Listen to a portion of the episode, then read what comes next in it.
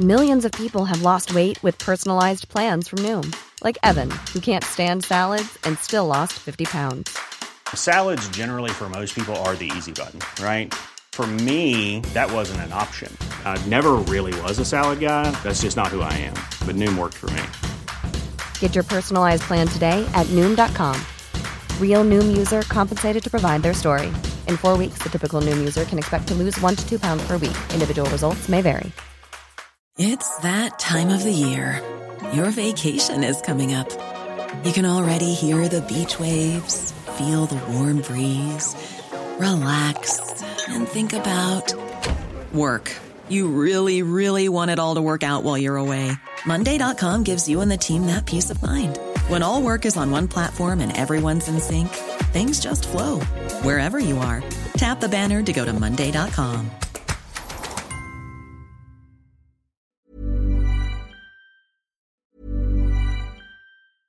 Hey, it's Paige DeSorbo from Giggly Squad. High quality fashion without the price tag? Say hello to Quince.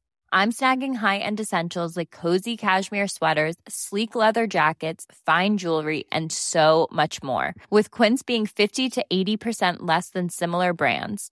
And they partner with factories that prioritize safe, ethical, and responsible manufacturing. I love that. Luxury quality within reach. Go to quince.com slash style to get free shipping and 365 day returns on your next order. Quince.com slash style. I'm Sandra, and I'm just the professional your small business was looking for. But you didn't hire me because you didn't use LinkedIn jobs. LinkedIn has professionals you can't find anywhere else, including those who aren't actively looking for a new job but might be open to the perfect role, like me. In a given month, over 70% of LinkedIn users don't visit other leading job sites. So if you're not looking on LinkedIn, you'll miss out on great candidates like Sandra. Start hiring professionals like a professional. Post your free job on linkedin.com/achieve today. Ever catch yourself eating the same flavorless dinner three days in a row? Dreaming of something better? Well, HelloFresh is your guilt-free dream come true, baby. It's me, Kiki Palmer. Let's wake up those taste buds with hot, juicy pecan-crusted chicken or garlic butter shrimp scampi. Mm. Hello Fresh. Stop dreaming of all the delicious possibilities and dig in at HelloFresh.com. Let's get this dinner party started. Hey, it's Ryan Reynolds, and I'm here with Keith, co star of my upcoming film, If, only in theaters, May 17th. Do you want to tell people the big news? All right, I'll do it. Sign up now and you'll get unlimited for $15 a month in six months of Paramount Plus Essential Plan on us. Mintmobile.com slash switch. Upfront payment of $45 equivalent to $15 per month. Unlimited over 40 gigabytes per month. Face lower speeds. Videos at 480p. Active Mint customers by 531.24 get six months of Paramount Plus Essential Plan. Auto renews after six months. Offer ends May 31st, 2024. Separate Paramount Plus registration required. Terms and conditions apply if rated PG.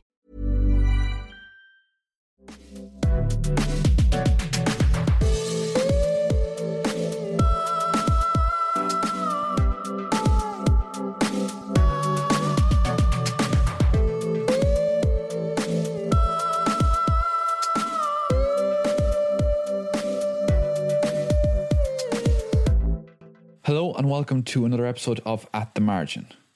Today I'm joined by Linus Mattauch of the Technical University of Berlin. Linus is also a research affiliate with the Potsdam Institute for Climate Impact Research and the Institute for New Economic Thinking at the University of Oxford. So this episode is a complement to the previous carbon pricing episode with Muireann Lynch of the SRI. Please do check out that episode if you get a chance, where we go through the basic argument in favour of carbon taxes. In this episode, we're taking this discussion a step further. How best can we translate the theory behind carbon pricing into practice, taking into account some of the obstacles that we face in the real world? Linus then takes us through his research in this field, where he talks about how we can make carbon pricing work for citizens. We discuss ways in which we can maximise the political acceptability of a carbon tax. This includes framing and the way we could use carbon tax revenues to make carbon pricing palatable to citizens. We go through some advice for policymakers conditional on the political landscape that they face. Linus is working at the cutting edge of this field, so I'm very grateful to him for taking the time to speak to us, and I'll leave you to our conversation. Okay, Linus. Well, maybe we'll, kick off. So, Linus, great to have you here to speak about uh, carbon taxes. And your research looks at how we can maybe best make carbon prices work for citizens, how we can maybe get citizens on board with bringing carbon taxes into play. Maybe we could kick off and have a, as a refresher for listeners who haven't heard our previous conversation about carbon taxes, and to recap on why we might why we might be interested in carbon taxes, why we want to put a carbon tax in place in the first place. Yes, hello, Niall. Thanks very much for having me. Um, uh, pleased to talk to you about this subject today. Let's do the refresher on the carbon tax uh, first, because assuming uh, we want to meet our climate targets, uh, carbon taxes can, from the economist perspective, be quite a good way to do that. So the basic idea is that you want to apply a surcharge to carbon intensive products, carbon intensive activities, um, and it follows the economic principle that uh, once you um, raise the price of something, less of it will be produced or less consumed. Now, the basic reason why economists think the carbon price, let's say in the form of a carbon tax, is necessary for mitigating climate change is to say we have to do something to make the fossil fuels expensive. It's all well and good to you know subsidize renewables or have people change behavior in transport, but as long as we don't do something to make the fossil fuels unattractive, um, it'll be difficult uh, to actually get rid of them. And so raising their price is a clever way of making them unattractive.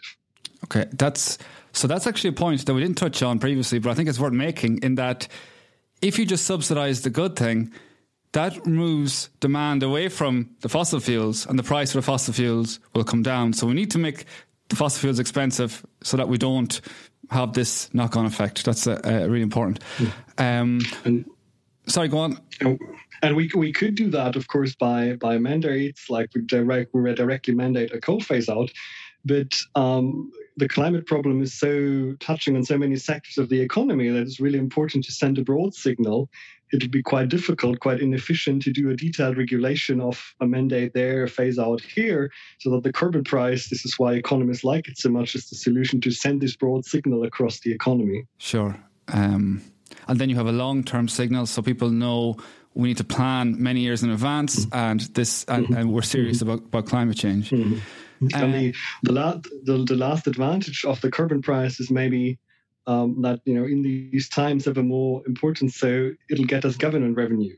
Now, at least in you know countries where m- maybe most of our listeners are, um, there'll be high funding needs after the pandemic, uh, you know, countries will have run into debt. So I expect there'll be new discussions, new interest around environmental taxation from that perspective that will levy an additional revenue by that, rather than if we mandate a coal phase out, if we get rid of fossil fuels by direct regulation, we wouldn't have additional government revenue. And then I guess we get a little bit more to the uh, central topic of this when they say you can also use this government revenue in clever ways to um, mitigate perhaps some of the concerns of carbon taxes around inequality. Sure. So that leads us nicely to what we were here to talk about. Um, so a lot of that rationale is well established in the economics literature as to why a carbon tax is good on paper. Your work then takes that rationale and tries to see, well, how can we make sure that this happens in practice?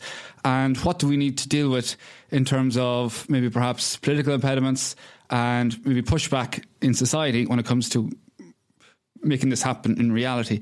Um, so, in terms of a, a, broad introduction, maybe you can tell us why this was of an interest or what maybe sparked your interest in this and uh, what your general findings or ideas are in, in making getting a carbon price in, into practice in, in reality. Mm-hmm. Yeah, well, thanks for um, for bringing this up because you know exactly sort of speaking personally. When I was a graduate student, um, I listened to all these great economists, and what they said seemed to make sense to me. To say, well, yes, absolutely, we should price carbon because uh, it's a it's a bad, so you know we should put a high price on it. But then you ask yourself, well, if the economic rationale is so clear, why do we see so little of that um, around the world? So only, depending how you look at it, 20 to 25 percent of global uh, carbon emissions are covered by a carbon price, and for global cl- climate targets, the carbon price tends to be too low.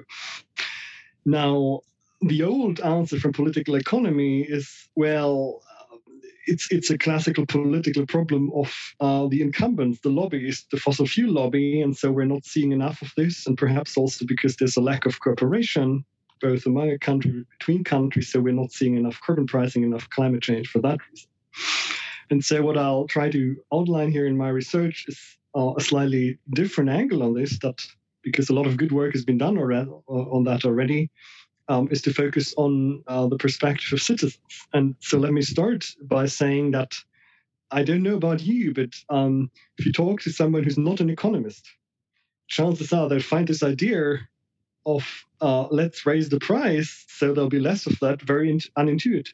So almost I find almost no one who isn't uh, isn't an economist is quite um, surprised by this idea. You want to do something about climate change merely by raising the price on pollution. So many citizens are not going to be convinced of that, and ultimately, the politicians who will need to enact the environmental tax reforms raise the price on carbon will be very sensitive to listen to is this an idea that makes sense to citizens so that's really interesting because as economists, we would, this is sort of something that comes very intuitively to us, but to non economists, it, it, uh, it's perhaps, um, less apparent. And maybe that's where some of the tension might come between an economist talking about a carbon tax versus maybe a non economist, because the lens we're viewing the world in is very different. Um, so your research then would say, well, do we have to try and make that more apparent to, to everybody to, to maybe so that we can com- all communicate at, at, the same level um, in terms of understanding the benefits of the carbon tax? Yes. So maybe, maybe let me first sort of run you through a few examples of what the research already knows about how do citizens especially perceive carbon taxes. And of course, let me caveat that by saying if there's economists listen to us, that doesn't mean if the citizens don't get it, it isn't good economics. I would still, on the economic principles, advocate for it. But maybe there's a few ways in which we can uh, tweak the policy proposals so that may make they make more sense to to the citizens who aren't aren't economists. So, but I'll I'll first present that, and then maybe we can talk a little bit about the solutions. So, I mean, at, at a very at a very basic level, um, first. Uh, it's just the fact that some people's political inclinations means they're more in favor of carbon taxes and some that are less in favor of carbon taxes. That's actually a very basic point that you know some political constituencies, depending on their worldviews, on their political circumstances, on their cultural beliefs, find this idea, okay, yes, the government should tax, especially the fossil fuel industry, quite attractive. Some some don't. And this, the second point, perhaps the most important one, um, is the one I just made a few minutes ago to say this idea associated with the economist Pigou to say let's raise the price on carbon so there'll be less of that is quite unintuitive. And if people sort of intuitively get that something um, is done that that helps the environment, that's much more in the in the direction of let's subsidize renewables, let's do an insulation program, let's fund public transport, these are policies that are much more intuitive to people. They understand it's going to help the climate. Um, then there's a, a, more specific effect that researchers found uh, actually not don't call this a tax. If you call it a tax, it receives lower support. You could call it uh, a levy, perhaps, or you could call it a climate contribution. That already sounds a lot better. I know, although this is sort of to academics, this is slightly strange. Just change the name, but we have the surveys on that. Um, and finally, there's there's this point that you might also want to think about giving uh, people tangent benefits from the revenue, which needn't actually be on climate. Um, so the if you can increase the saliency of some of the policies that it has direct tangible benefits rather than say, okay, maybe it'll contribute to climate change mitigation and we'll see that in, in 30 years, that might not be all that helpful. Okay, so there's a lot of lot of things there. Maybe we can dig a bit deeper into some of these. Um, so the first thing you mentioned there was um, some people don't like the term tax. So basically, this comes down to maybe the, fa- the fact that it, it, it, borrows from your political perspective that taxes. Some people believe taxes are bad, essentially. So if you call it a tax, therefore carbon tax equals bad. So just changing the name um, and this borrows maybe from maybe behavioral economics that this labeling effect that we we now feel like um, it's, uh, it's it's it's it's not necessarily a bad thing, and that's just thinking of examples. I know in, in, an Irish context there was a bill put forward by the Green Party, or there was um, as part of their election manifesto in the last election. They, I think they went with this sort of tax or fee and dividend approach to avoid the tax labeling, and I think that was the same in the states as well. So people are mm-hmm. adopting these principles, I suppose, in, in when it comes to when it comes to carbon taxes. Um, yes, maybe you know we should mention a bit more this idea of fee and dividend. It's quite interesting how it's played out and not played out across countries. So indeed, fee and dividend avoids the name of carbon tax, but it is basically a carbon tax where the idea is you could redistribute the revenue um, uh, so that every citizen gets the same amount. Which, as far as the economic research goes, shows this is a highly progressive policy. So the poor people would benefit overall for it. Um, so the low income people would benefit overall from it. The high income people would uh, be disproportionately burdened. So you know it'll uh, it'll help the climate. It'll also do something for uh, or against economic inequality. Yeah. And now it's interesting to see that uh, this seems to particularly resonate in countries where, uh, well, there, there tends to be sort of a slightly more progressive approach to markets are sort of seen as, as, as more important. So Okay, so yeah, so I suppose this touches on a few points, but it, it's related to maybe your salience aspect in that we have this recycling or, or, the redistribution, and we're if we have this dividend that that individuals get a transfer, then they can see it, and then that can help benefit them. One related question, and this is, I suppose, has been highlighted in an Irish context, in that you have many options when it comes to redistributing that income. So tax raises money.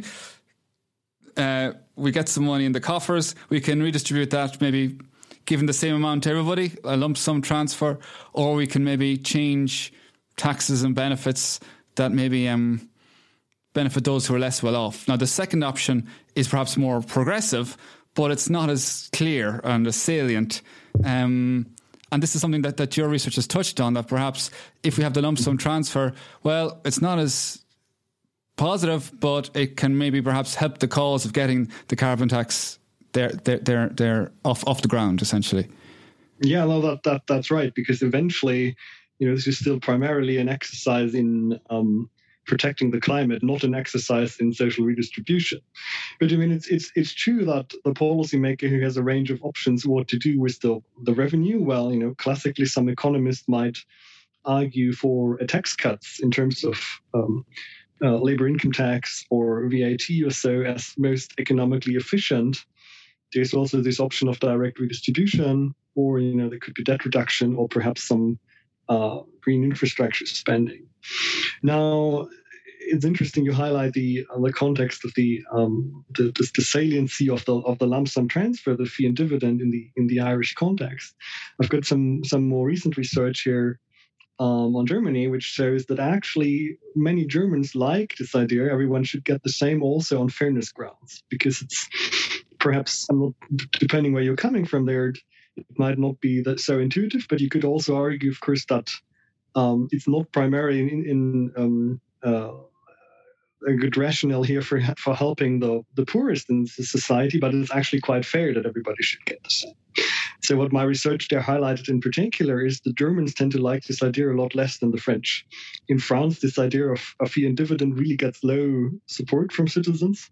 Okay. Uh, for a couple of reasons that might be quite specific to France, while actually the kind of more economically conservative Germans, some who live in Eastern Germany, they find this idea of fee and dividend really quite appealing.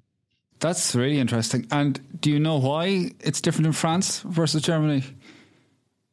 Um, the, uh, uh, so, so, it is. So first, the the data from the surveys in France show here that the French particularly seem to, compared to other countries, uh, almost like uh, have have the wrong belief about what this policy would be doing. They think it'll um, it'll uh, burden them disproportionately more than it actually would. They think it's still not a progressive policy. They find it particularly unfair.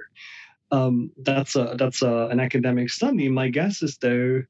Um, also, France had quite a lot of political debates about this actually not just the last one was the yellow Vest, but various mm. of them there's another recent study on washington state that seems to indicate that the more the topic gets politicized, the more it gets discussed, um, the less are people actually, the less people are in favor in, of, of the policy. The, the, the paper on uh, Washington State in the United States, they show that they had two referenda One was fee and dividend, another one was a different way of designing a carbon tax. And after the two political debates about these referenda to make a carbon tax happen, uh, people in Washington state and the US were even less convinced than before that they sh- there should be a carbon tax. So it seems like we also have an effect that the citizens get bored of it, if you like. Okay, right. Very interesting. That's um, uh, somewhat counterintuitive, or definitely something I wasn't aware of. So, uh, learning a lot here as well. Um, you have a lot of familiarity with what's going on in different countries in this context. And I know we've talked there about France and Germany, but is there anything else that maybe perhaps you can shed some light on and help us to understand?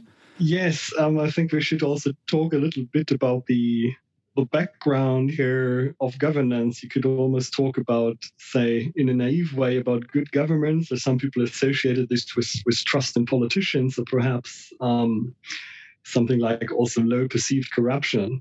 And I think it's it's quite interesting, broadly speaking, in this context that um, we seem to find um, evidence that in the countries where you have a lot of that, you have high trust, you have a lot of um, potential for political decision making, arbitration. Um, it seems the government can get closer to what the economists would actually advocate as you know their desirable proposal to make an environmental tax reform happen. So two good examples here are sweden and california i would say although they're very different.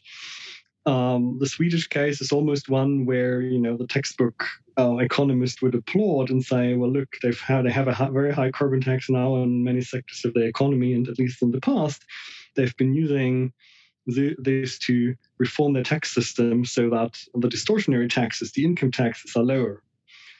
Um, California, quite different. They've done a uh, most of their carbon pricing by an emission trading system. I assume you've covered that before, but maybe just to recall is this idea that their their permits and firms can trade it, and so there's also a carbon price.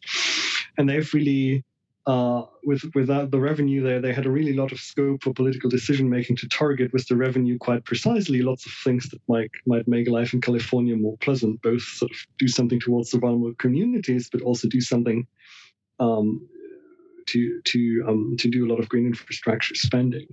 Right. And then you have countries where, of course, you have kind of the opposite. You're in a climate of in a political climate of low trust um, of governance problems, and then um, you see it's far harder to get something like a carbon tax off the ground.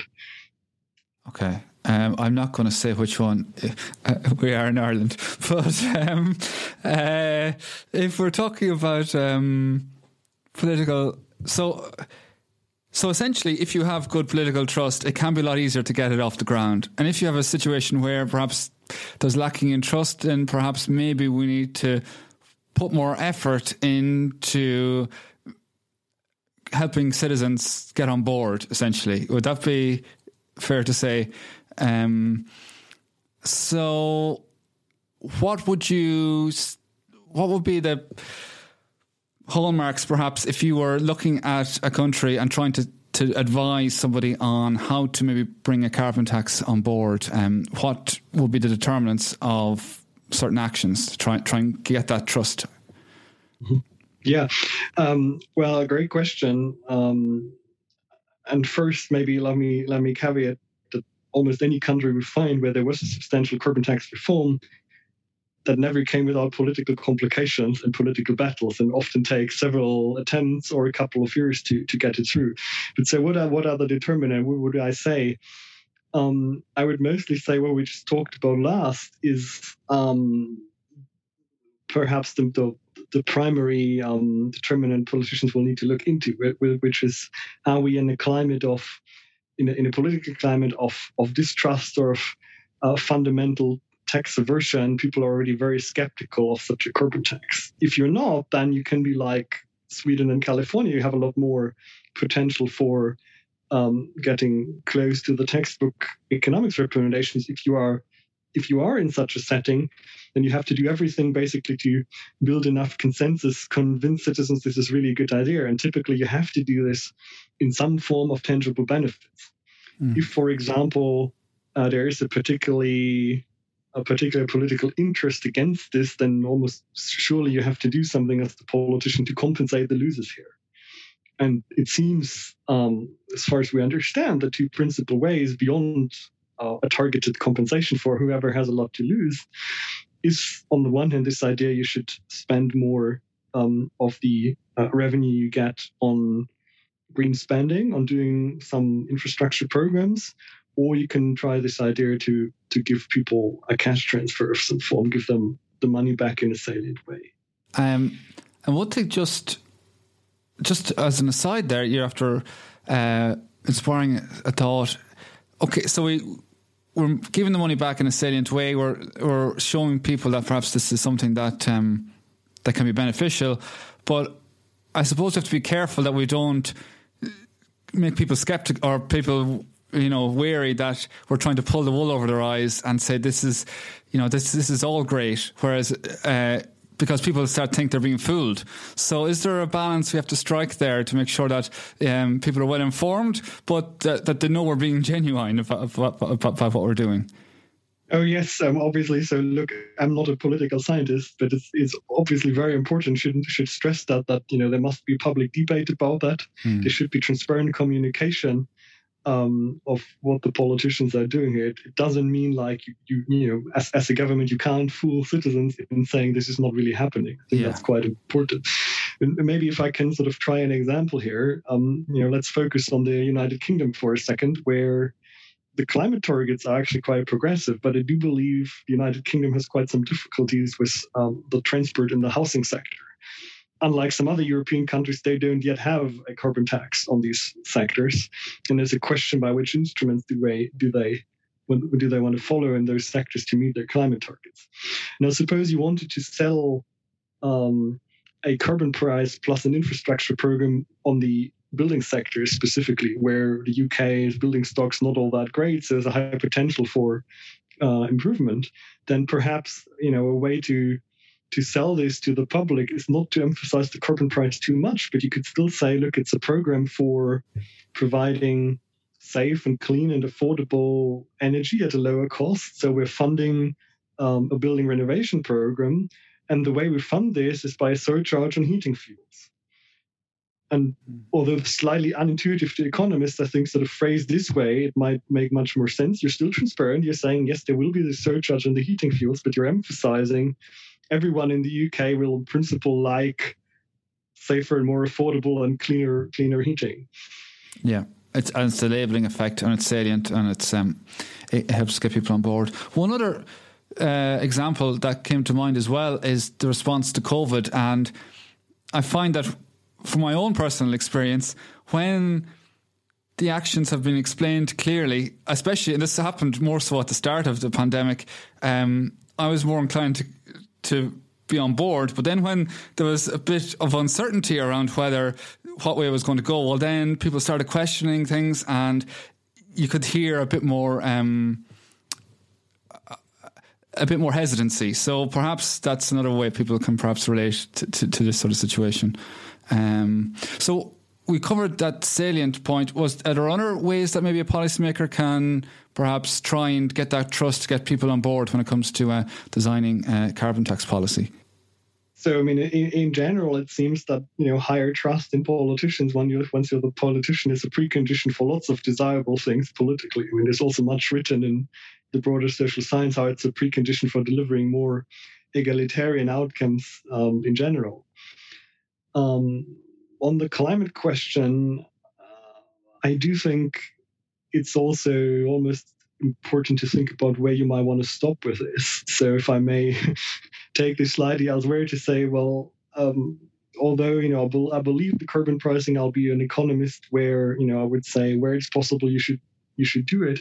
I'm also happy to believe that in some political contexts it might not be now the first thing to do. Maybe first you need to build more constituencies for the new technologies that's going to replace all the, the fossil fuel driven technologies. And something that's more on the question of inequality, though, um, occupies me in my research is uh, that you don't see this very often to say actually the, the, the revenue is um, spent in this highly progressive way as by the lump sum transfer. Yes, you have it in Switzerland, you have it in Canada, but of course, much of the world isn't like that. So if you take a much more well, I'm not going to say pessimistic, but maybe realistic political economy perspective, maybe in many countries this is just not a highly realistic proposal to say the government will ra- raise some revenue and then the revenue will actually be spent mostly on the most vulnerable people or the low income households. If you're in that context, I think it is worth thinking twice about um, whether the price should come now or whether you know you can make progress on emission reductions also with more direct regulation where the direct regulation could be we'll have to do a mandate first. Maybe we'll have to do more low carbon fuel standard first or more more intensity standards. And so I'm also doing research to look into the distributional consequences of that. Okay. And so basically, as the economist would um, view those regulations to perhaps second best in the sense that you're mandating how people change and therefore you're not it's not the most efficient but perhaps we can still get the emissions reduction that we want um, but with a greater welfare loss. And you have looked at the distributional impacts of that. So, uh, have you any thoughts then on how, how that would play out? Mm-hmm. Yes. Um, so, uh, look, this, this, is a more recent um, research uh, interest in environmental economics to look into that. Yes. Um, say, if we focus for for um, a moment on the example of an efficiency standard, um, which is quite applied quite broadly in many countries, for especially in on, on cars, for example, um, then almost everyone tends to agree it's inefficient, of course, because it's not as um, it's, it's, not it's a less clear signal um, than the carbon price, but also the consensus now from research in the past couple of years seems to be yes, it's also less progressive than uh, a carbon tax that's very egalitarian. And perhaps that's not surprising because if you use all this government revenue from the carbon tax and you, you channel it to the most vulnerable largely or in a highly progressive way, then the efficiency standard doesn't give you the revenue to do that. But actually, if you say this is not a, a highly politically realistic possibility, then we show that the distributional consequence of such an efficiency standard, for example, on cars or in buildings, can be at least slightly progressive. So still, the poor would uh, have less of a burden from that than the rich, and actually, it has a better distributional implication than the carbon tax, where the revenue is not channeled back to households. Okay. Because it's used for debt reduction. So it's actually kind of in the middle between the super progressive carbon tax and the, the carbon tax where nothing happens with the revenue. Okay. Just so that, let me just uh, see if I got that. So it's not as progressive as the carbon tax, the ideal carbon tax where we redistribute all the revenue. But in some contexts, that's that's not necessarily going to happen in real life. So if we can take that into account, well, then perhaps, and if that's the, the situation we're in, well, then perhaps the standard is better than what the alternative is, where we have a carbon tax with no redistribution. Um, mm-hmm. But I suppose the key point here is that uh, we'd, we'd, we would still prefer the carbon tax with redistribution if we and that should be mm-hmm. should be, should be the target. Mm-hmm. Um, mm-hmm. Yeah, that's absolutely right, and I mean, so it matters um, in which country context you're looking into. So you know, if you're in the country context where you have a lot of political um, more political capital in place to do the carbon tax nicely, mm. then hmm. there's no point about the efficiency standard. But I mean, even even the American economists, although they put different emphasis on that, would acknowledge that in the yeah. U.S. context, um, the efficiency standard would have better distributional consequences than if the carbon tax revenue goes somewhere, not back to the vulnerable people. Yeah. And so we've also had and we've we've we've programmed an application there to say, but it also works for China. It's essentially the same picture.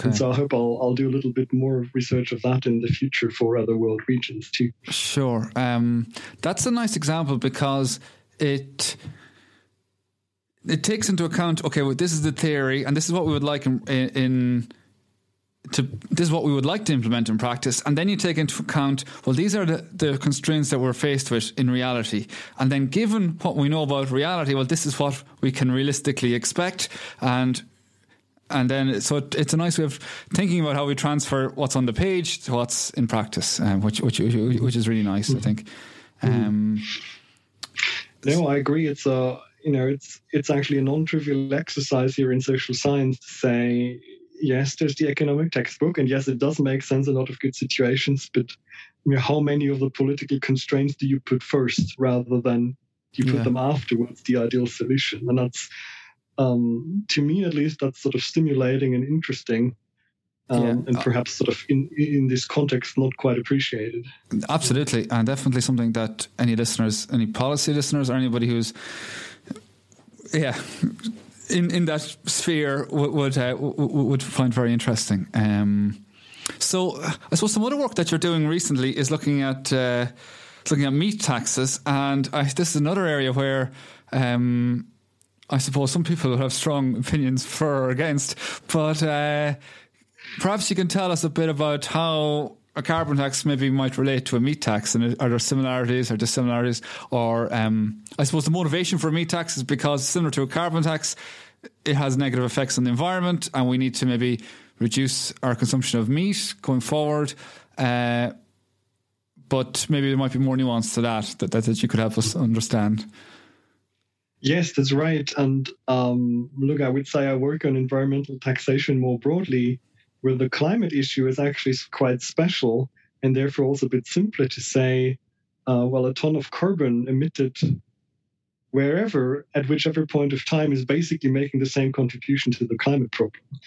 But in practice, things like meat, and also another case I'm very interested in is, is urban transport. So you could think of a congestion charge or a fuel tax or a road tax in some form. Um, you you target many more um, environmental problems at once than um, with the carbon tax that's essentially uh, good for the climate. And so, what interests me, especially though with the, the meat tax, but also with the congestion charge, is there is yes, there are multiple um, environmental um, benefits here of, of reducing that, but there's also a direct health benefit to citizens to lead healthier lifestyles. So, you know, on average in our countries, if less meat is eaten, then our population gets healthier because sort of um, a high meat intake causes a number of diseases in the long term. Similarly, um, sedentary lifestyle, independent of obesity, causes a number of diseases, and there's good evidence that um, you know, with higher fuel prices or congestion charges, people move around more. So these cases are of interest to me because you have this, um, well, almost in a new way, a double dividend of reducing the environmental impact, but also doing something for people's health.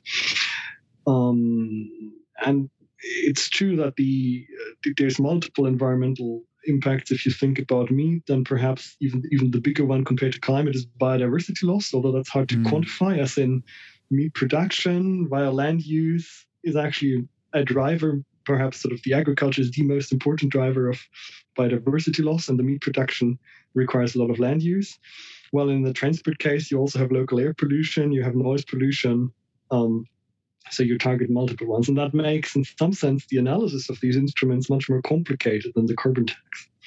And so your, your work on urban transport, um, I'm not familiar with it at all. Maybe you could tell us a bit about that, because I'm actually personally interested in hearing that. if, if you permit, I'll just make one more point on the biodiversity law. Sure, yeah, um, absolutely. Question um, where you know it's been even recently it's been suggested, I haven't seen a study, but I wouldn't be surprised in the media that because um, uh, China had these difficulties with uh, with a pig disease, so they had to um, get rid of a lot of a lot of their pigs. Basically, they now have an additional. Um, uh, they, they, they had a rise in beef consumption, and the beef consumption was suggested is particularly bad for um, deforestation in the Amazon. There's sort of almost mm. like it was suggested a direct link there. So I'm, I'm stressing that, independent whether that's true, because I find with economists what the environmental scientists call here the indirect land use effect, which I've just explained. Um, is something that economists don't tend to study much in these in in the, in, the, in, the, in these contexts of global environmental problems, and could be very important for biodiversity loss. But from the economist perspective, we don't now know. Yeah. So on urban transport, Dan, if you wanted to. Um, yeah, please, uh, if you've time. Go ahead with that.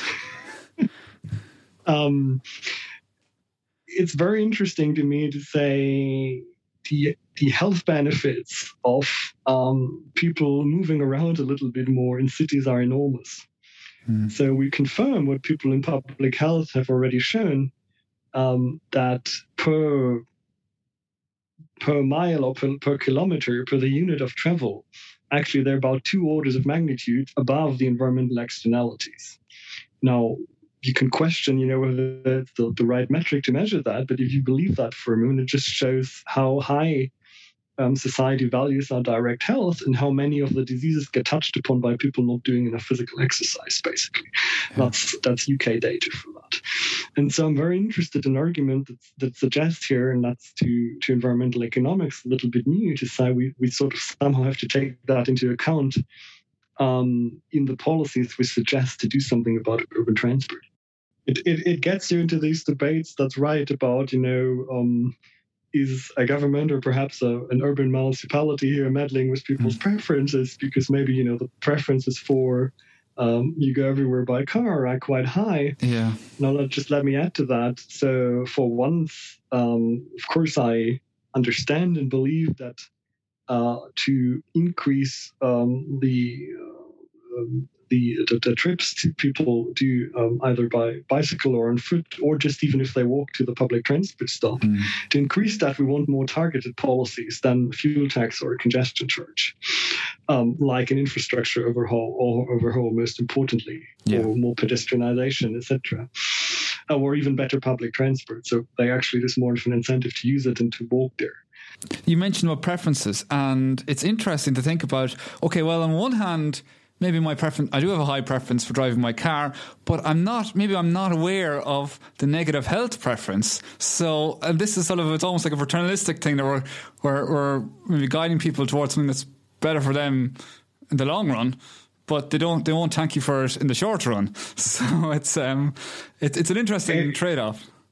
It's it's true. I mean, look, there isn't so much work. What exactly is going on? Why people don't um, don't reap these high health benefits. I mean, we're not talking everyone, of course. You know, yeah, some of, of our course. listeners might do quite a lot of exercise, but we're talking for the UK. I know this better about a segment of the population that basically does no exercise at all, not even walking a dog or something. Um, and I've never seen a, a real specification through the various behavioral effects you might think are at play here. I mean, you can say that one is a case of some sort of time inconsistent preferences, as the jargon goes, as you've just described. It could also be one of simply limited attention that people mm. are just not quite aware to the extent, although, of course, it's very well known to societies that in general, sports is good for physical health um, and for mental health too, by the way. It just seems um, many are not aware of the extent that you don't need to kind of do an enormous amount of of exercise, but actually just sort of, you know, a, casual walk of 20 minutes per day yeah. is also sort of already very good.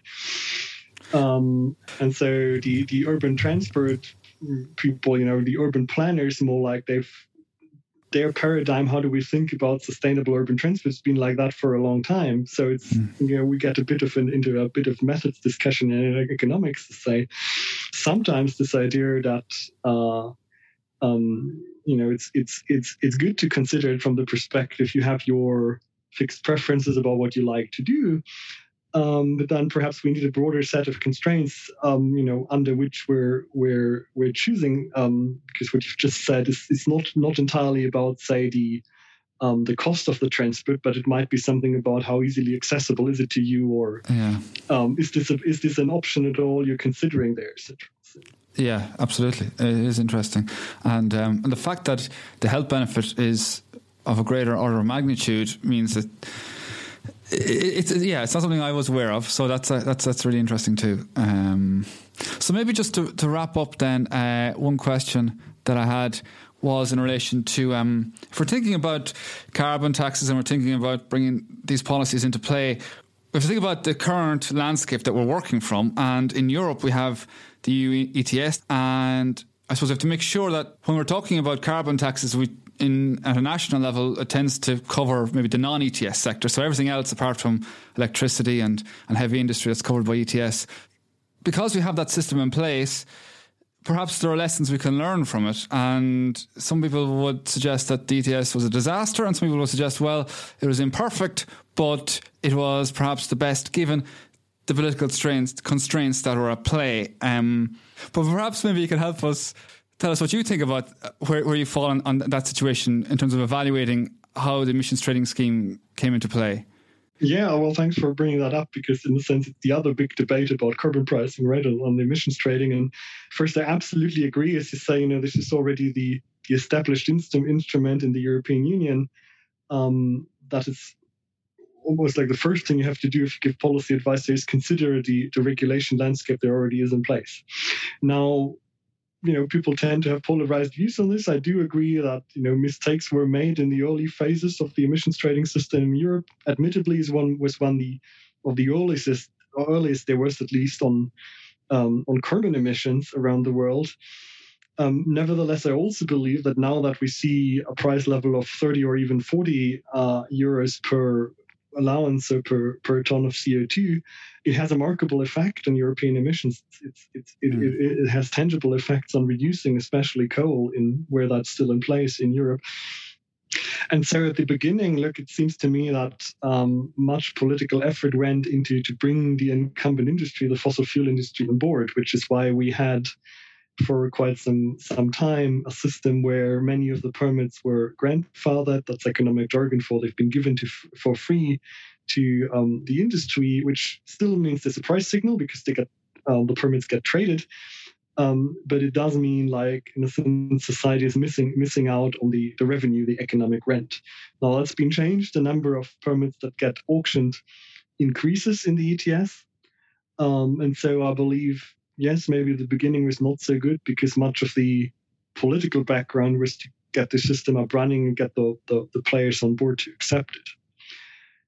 Um, a different take of this is one where you would say, well, is there a problem with speculation on this market? Is there, is there a problem that the price goes up and down? And does this really reflect somehow um, uh, well the economic fundamentals and you know is this a stable mm. price path to the investment the changes we we need in those sectors i don't want to take a stand here i think there's you know there's good arguments on both sides but i do want to say that if the question is um, what can we learn from the implementation of the EU ETS, it hasn't really got a price corridor. So something like, you know, you could have a minimum or a maximum price depending where you were more concerned um, that would limit the kind of fluctuation. And, and, and in fact, many of the other emission trading systems around the world for um, carbon emissions have that. So they have a minimum price or a price corridor, but the EU so far hasn't. And I suppose just to stress stress the f- importance of that is that the price is generally going up but it has a lot of volatility around that. And that volatility, well, actually, it's not necessarily going up, but if you have the price corridor, you're making sure that it's necessarily going up in the long run. And that means that uh, firms can, firms especially, can plan 20 years ahead. And then if they know the trajectory is going up, well, then they can invest accordingly. Um, yes. and, was, and there was a proposal, I think was a French proposal initially that for this sort of price corridor, but that never really uh, got any traction, I don't think. One thing actually to mention is now we're really getting into the details of ETS here, but there's the market stability reserve, which is very complicated. But essentially, does that not in effect help to maybe perhaps enforce the price floor and that if there's too many emissions, we can pull them out of the system and shore up the price? I, I could see uh, how you know the market stability reserve could be used that way. I must admit, I um, I don't have I don't have the details here to say how the current yeah. system would affect it. I do know that some people sort of would call for a reform of this market stability reserve to effectively make it act as a kind of a minimum price, if you like. So that's yeah, right. Yeah. Um, but you know, to, to stress in some way this idea, why shouldn't our ETS have a price corridor, would in some sense turn it into a mix between a carbon carbon tax and an emission trading system. Which brings you know this conversation almost like to a circle because we started from the, the basic rationale of carbon pricing, and so maybe you know you see various political contexts around the world where um, where you know that seems to be the solution between those who prefer an emission trading system and those who prefer a carbon tax in one form or another. My final point is perhaps actually there's very little research on what do citizens think about emissions trading. Historically, like the debate of that, how do we implement the political impediments to an ETS, understandably have been on the firms, the incumbents, etc. Um, but uh, to me it's just very interesting to say if we see even more of that why don't we why don't we know anything really about what do uh, and what does an average citizen think about um, of this instrument? Do they think it's too market radical? Do they think it's some sort of weird system where you kind of pay something and then you get rid of your carbon sins? So we just don't know. So I think that's an, also an interesting question for, for further academic work there. Absolutely, um, definitely. That's really really interesting. Okay. Um, I think we'll leave it there. But thanks a million, Linus. I really enjoyed that, and uh, it's always a, a, good conversation when I definitely feel like I've learned something as well. So uh, thanks, thanks a million. Thanks very much again for having me. Enjoyed that.